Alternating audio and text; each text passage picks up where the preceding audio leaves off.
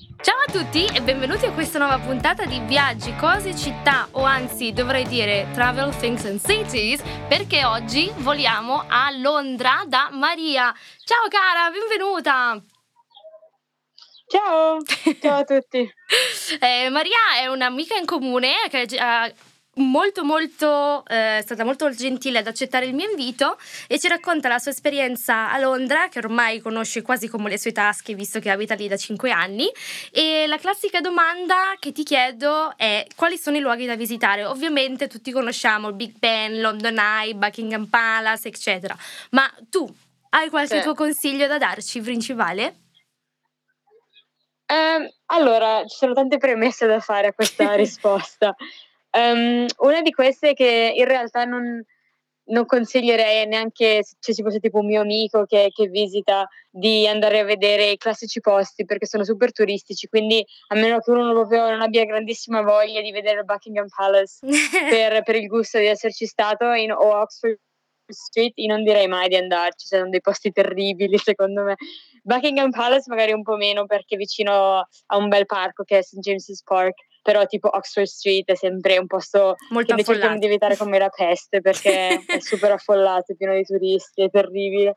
Um, quindi in realtà i consigli che ti do non sono neanche tanto off the beaten path per quanto mi riguarda, sono cose che io consiglierei un po' a tutti sì? e che secondo me sono più in realtà vissute e, e popolari tra le persone che conoscono Londra un po' meglio e quindi che hanno piacere andare in dei posti senza tanti turisti che è una delle cose belle anche di Londra, che è talmente grande che ci sono sempre dei posti un po' meno um, affollati noti, o anche se sono noti, sono noti esatto tra, tra le persone che, che, conoscono la città bene. Mm, e quali um, sarebbero? E quindi allora, um, io sono una persona a cui piace molto stare all'aperto e quindi io consiglio sempre di andare a visitare i parchi. Ci sono un sacco di parchi bellissimi a Londra. Allora, i più famosi sono Victoria Park, c'è Hyde Park, vabbè, non lo menziono neanche perché conoscono, la gente lo conosce, ma Victoria Park è molto bello. Poi con una mia amica prima stavo pensando, ci sono tanti cimiteri molto belli um, che consiglio tanto di vedere. Ce n'è uno vicino a casa nostra che si chiama Abney, mm-hmm. Abney Cemetery, che sta a Stoke Norrington. E, ehm, ed è molto bello, molto um, suggestivo Pittoresco. perché ci sono queste, queste lapidi sì, un po' abbandonate con tutta l'edera che ci salta sopra e gli alberi è molto specialmente una giornata di sole perché è molto fitto è quasi un bosco. Quindi è, sì è molto sì direi suggestivo e fa proprio una bella impressione. È un piacere anche andarci a correre farci una passeggiata. Un posto molto fresco anche per l'estate se no c'è un cimitero molto bello a ovest, vicino al posto dove viveva il mio ragazzo, che si chiama Brompton Cemetery, ed è anche molto bello. E c'è un sacco di fiori, c'è anche una specie di piccola um, cupola o cappella, mm-hmm. non so mhm. bene, però ha una struttura, diciamo, eh, che lo rende molto, molto bello. E poi ce n'è uno molto bello a Nunhead, che non mi ricordo come si chiama, che invece è a sud-est di Londra, ma è, cioè, ripeto, tra le persone che abitano a Londra è abbastanza famoso perché è un altro cimitero bellissimo. Mm, quindi, quindi, questi sono i miei posti. Giusto per ambientare giusto per ambientare qualche nuova serie TV tipo Stranger Things uh, o nel caso se hai bisogno sì, di delle location. Sono proprio belli. Mm-hmm. Sì, e... sono, sono, dei posti super um, anche sì, come dici tu, con un aspetto quasi da, da libro, no? Ti sembra di, uh, di entrare in un posto diverso della, della tua vita normale proprio tagliato fuori dalla città. Bello. Che è sempre bello. Sicuramente questo vale la pena. Non è, non è scritto in nessuna guida turistica. E, um, tu anche hai delle attività particolari che ti sei trovata a fare a Londra, che ovviamente non sono mettersi in coda per vedere i gioielli della corona? Um, vabbè, io, io, ti dirò delle cose che sono tipo cose che faccio io, non so se la gente necessariamente gli interessi, però um, io gioco tanto a frisbee. A frisbee? Ah, beh, vedi, interessante. È una cosa che si lega alla questa dei parchi, cioè io, i miei amici e io avevo piacere andare al parco d'estate, d'inverno, in qualunque momento, perché se sai lavori, sei sempre in casa, poi quando finisci di lavorare non è che ci voglia andare in un posto chiuso, poi i pub inglesi sono belli, ma sono sempre posti un po' lugubri, un po' eh, persino più macabri dei, dei, cimiteri quasi, no? Sì, cioè non sono dei posti, dei posti magari belli, però nel senso non entra mai, mai luce tipo. e quindi a me piace un sacco andare al parco e gioco sempre a frisbee nel weekend, abbiamo un gruppo con cui giochiamo a frisbee, quindi giocare a frisbee nel weekend, però è una cosa che vabbè, ehm, sicuramente c'era qualche gruppo Facebook eh, sul frisbee, però non so se alla gente piaccia tanto il frisbee. Devi essere appassionato di frisbee per giocare a frisbee. Diciamo. Beh, sicuramente io se non no, giocherei ci sono cose... Sì? No, è bellissimo in realtà, è come tipo, è, è tipo basket, ma, ma, meglio perché non, non devi avere solo che... Sì, poi scusa, mi dicevi? Ehm, vai, no, se eh, un'altra cosa bella, un'attività bella che do ancora da fare quest'estate, ma sempre all'aperto, è andare alle, mm, alle ponds. C'è questo parco molto bello a Londra, si chiama Hampstead Heath, che è gigante, sta a nord, nord e, ehm, e ci sono queste ponds che sono tipo degli stagni in cui puoi andare a nuotare, ce ne sono, alcuni sono per donne che si chiamano Women's Ponds ah. e, ehm, e, in realtà è parte della tradizione di open water swimming che è molto comune a Londra, cioè ci sono tanti posti nel Tamigi, anche a Hyde Park in cui si può nuotare, fare open water swimming. Ma non, non, veniamo fuori con, uh, con, le squame? È abbastanza pulita l'acqua. No, non so se sia pulito. Io ho, solo, esatto, vabbè, non sta amici dove c'è London Bridge, che sì, noi con quattro braccia, però non lo so, ci sono dei posti, io non sono un appassionato, sono andata un paio di volte alla Women's Fund a Hampstead però essendo italiana poi per me tipo l'acqua, il mare, cioè insomma ho degli eh, abbiamo standard. degli standard diversi, però, esatto. Esatto. Però no, è, c'è tanta gente che fa open water swimming e quello è, deve essere molto bello. Poi d'estate quando fa caldo, perché comunque tipo oggi ci sono quasi 30 gradi, quindi ci starebbe stare vicino all'acqua. Ammazza, decisamente. E comunque stavi citando un po' questa differenza che abbiamo fra, fra le nostre due culture, quindi anche l'approccio all, all'acqua e, e, tutto quello che ne concerne. E tu hai trovato degli shock culturali che ti hanno spiazzato durante i tuoi primi mesi um, a Londra? Um, allora, anche la premessa è che io conosco abbastanza persone inglesi, però ho anche tanti amici non inglesi, quindi è un po' difficile um, magari cogliere queste differenze fondamentali, però sicuramente ce ne sono alcune sul modo di conversare, di rapportarsi agli altri. Ed è tra l'altro molto interessante perché ci sono stati pubblicati un paio di articoli dal Guardian, che è una vabbè, delle testate giornalistiche sì, sì, sì. famose in Inghilterra, su um, su come eh, l'Inghilterra stia attraversando un po' un periodo di rivoluzione quasi cioè, sociale e culturale rispetto a come ci si rapporta alle proprie emozioni mm-hmm.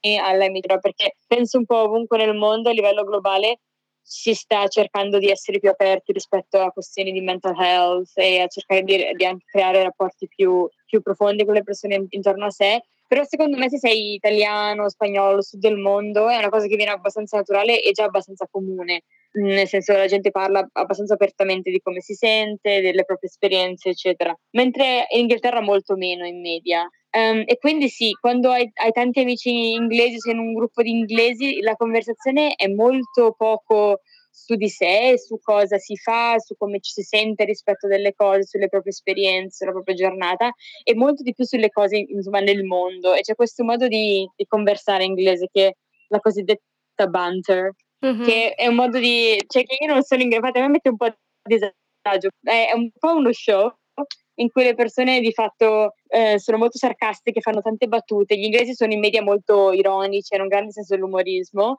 e sì. creano un po' queste storie dal nulla, tutto molto aneddotiche, poco, poco appunto significative e profonde e mm-hmm. poco atte diciamo a creare un rapporto con gli altri, ma più di, di, sì, di quasi di facciate e di intrattenimento. E poi in realtà so che un sacco di persone hanno, si sono legate anche tramite diciamo, la banter ed è uno dei modi in cui gli inglesi comunicano, diciamo. Però è interessante perché ora ci sta essendo un sacco di conversazioni su come, cioè tipo se tu parli con una persona inglese giovane che mh, mm, magari eh, ehm, ha interessato a questi temi, ti dirà sì, questo è un modo che io ho adottato di parlare con gli altri, dei miei genitori, però mi piacerebbe scardinarlo ed essere in grado di parlare delle cose per come sono e di essere più serio anche nel mio, nelle mie conversazioni, essere in grado di aprirmi di più con gli altri in maniera sincera. Diciamo. Certo. E non sempre come camuffata, come battuta, che è un classico. Sì, sì, secondo me si può anche vedere in tutti i romanzi inglesi, non lo so, mi viene in mente così citando Jane Austen, eh, nei, nei, tutti nei, nei, libri, no? Che si parla tanto della propriety, il modo di apparire, questo e quello, che poi magari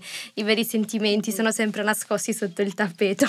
Ma abbiamo tanto parlato del modo di parlare, il modo di esprimersi. Ci sono delle espressioni, delle parole buffe che ovviamente non avevi imparato a scuola, ma hai conosciuto lì e vorresti condividere con noi? Uh, sì, questa era quella su cui mi sono bloccata di più quando ci sto pensando. um, e allora c'è una parola molto comune in, in, Inghilterra che io uso adesso spesso, però non è una che ti insegnerebbero mai a scuola, che è cheeky. E cheeky significa tante cose, però è, è una, cosa, una cosa cheeky, è un po' maliziosa, è un po' scherzosa. Però si può dire su qualunque cosa e questo lo rende molto divertente, tipo un modo di dire un'espressione abbastanza inglese tipo let's get a chicken Nando's. Nando's è la catena di, sì. di, di cibo di takeaway. Mm-hmm. E quindi non so, una cosa tipo dopo una serata di chicken Nando's oppure tipo chicken kebab. e quindi è una parola che sì, è abbastanza comune insomma nel parlato, mm-hmm. eh, che però di sicuro non è che ti stanno insegnando a scuola. Certo, ovviamente. E um, oltre al Chikinandos, hai trovato un cibo particolarmente strano? Vabbè, a parte che poi sappiamo Londra è pieno di ristoranti internazionali, però c'è stata qualche um, cosa strana che ti sei trovata a mangiare, te ne sei pentita subito dopo? No, sì, tutto il tempo. No, vabbè, eh, la verità è che non esiste cioè la, la, British cuisine non è che sia, cioè non, non, praticamente non esiste. L'unica cosa che è molto British che si può mangiare è il Sunday roast. Però sì. anche lì ogni tanto sono delle cose orribili. Sono tipo, no, dai, dipende chi lo cucina. Qua devo mettere una. sì, ma però a volte vai in dei pubs e ti fanno questi Sunday roast che sono delle cose pesantissime. Poi li si mangiano tipo alle 5 e mezza del pomeriggio. Cioè, io non è che alle 5 e mezza c'è necessariamente voglia di mangiarmi lamb chop. Um, se no c'è tanta cucina indiana, chiaramente perché un sacco di piatti in realtà che noi pensiamo siano indiani sono stati inventati da mh, mm, comunità indiane in Inghilterra, tipo il chicken masala, per, ah, per adattarsi al, al, gusto più europeo. Mm-hmm. Uh, quindi è di ispirazione indiana, però in realtà è un piatto come il, il, il doner kebab in, a Berlino. Certo, certo. È inventato dalla creta turca, però per il taste. Wow. Europei. Mm-hmm, capisco. E, um, grazie, sicuramente uno spunto molto interessante. L'ultima domanda che ti faccio è: eh, solitamente sarebbe che cosa ti sei portato a casa dall'esperienza, ma ovviamente tu sei ancora in loco, quindi ehm, qualche tua considerazione su, su, Londra, sul Regno Unito in generale, convincere i nostri ascoltatori a prendere le valigie e venire a trovarti? Um, beh, penso che sia una delle in realtà mete turistiche più, più comu- comuni, quindi non, non penso di dovermi sforzare tanto.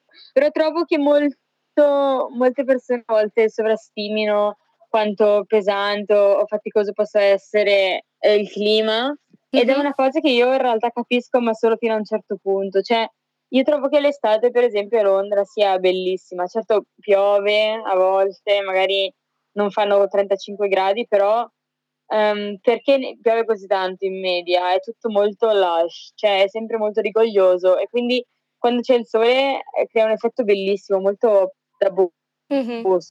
nei parchi, che poi contrariamente magari uno, a quello che uno pensa pensando al giardino inglese, in realtà i parchi di Londra sono molto selvaggi e non sono per niente tipo curati come le aiuole italiane in cui tipo ci sono le primule, cioè sono dei posti molto avventurosi quasi, molto eh, ricchi e tipo particolari. Quindi appunto quando d'estate che in realtà c'è il sole, fa caldo, andare in un parco è, è bellissimo perché è pieno di alberi altissimi, eccetera. Quindi insomma non fatevi spaventare dal, dal cattivo tempo, che è un po', a volte penso che sia un po' un mito, perché sì, vabbè, fa cattivo tempo, però non è che si va da meno 50. È un po' uno stereotipo, caldo, ecco, piove, diciamo. Però, mm-hmm. Va bene, sì. perfetto. Guarda Maria, sei stata molto molto esaustiva, ti vorrei veramente ringraziare per aver partecipato, quindi grazie mille per il tuo contributo. Prego, grazie, ciao. E grazie anche a te per essere stato qui con me. Se vuoi partecipare invia un'email a viaggicosicitta senza accento sulla chiocciolagmail.com. Continua a seguirmi, inviare feedback, condividere con amici e famiglia. E mm, noi ci sentiamo molto presto per una prossima puntata di Viaggi, Cose e Città. Ciao!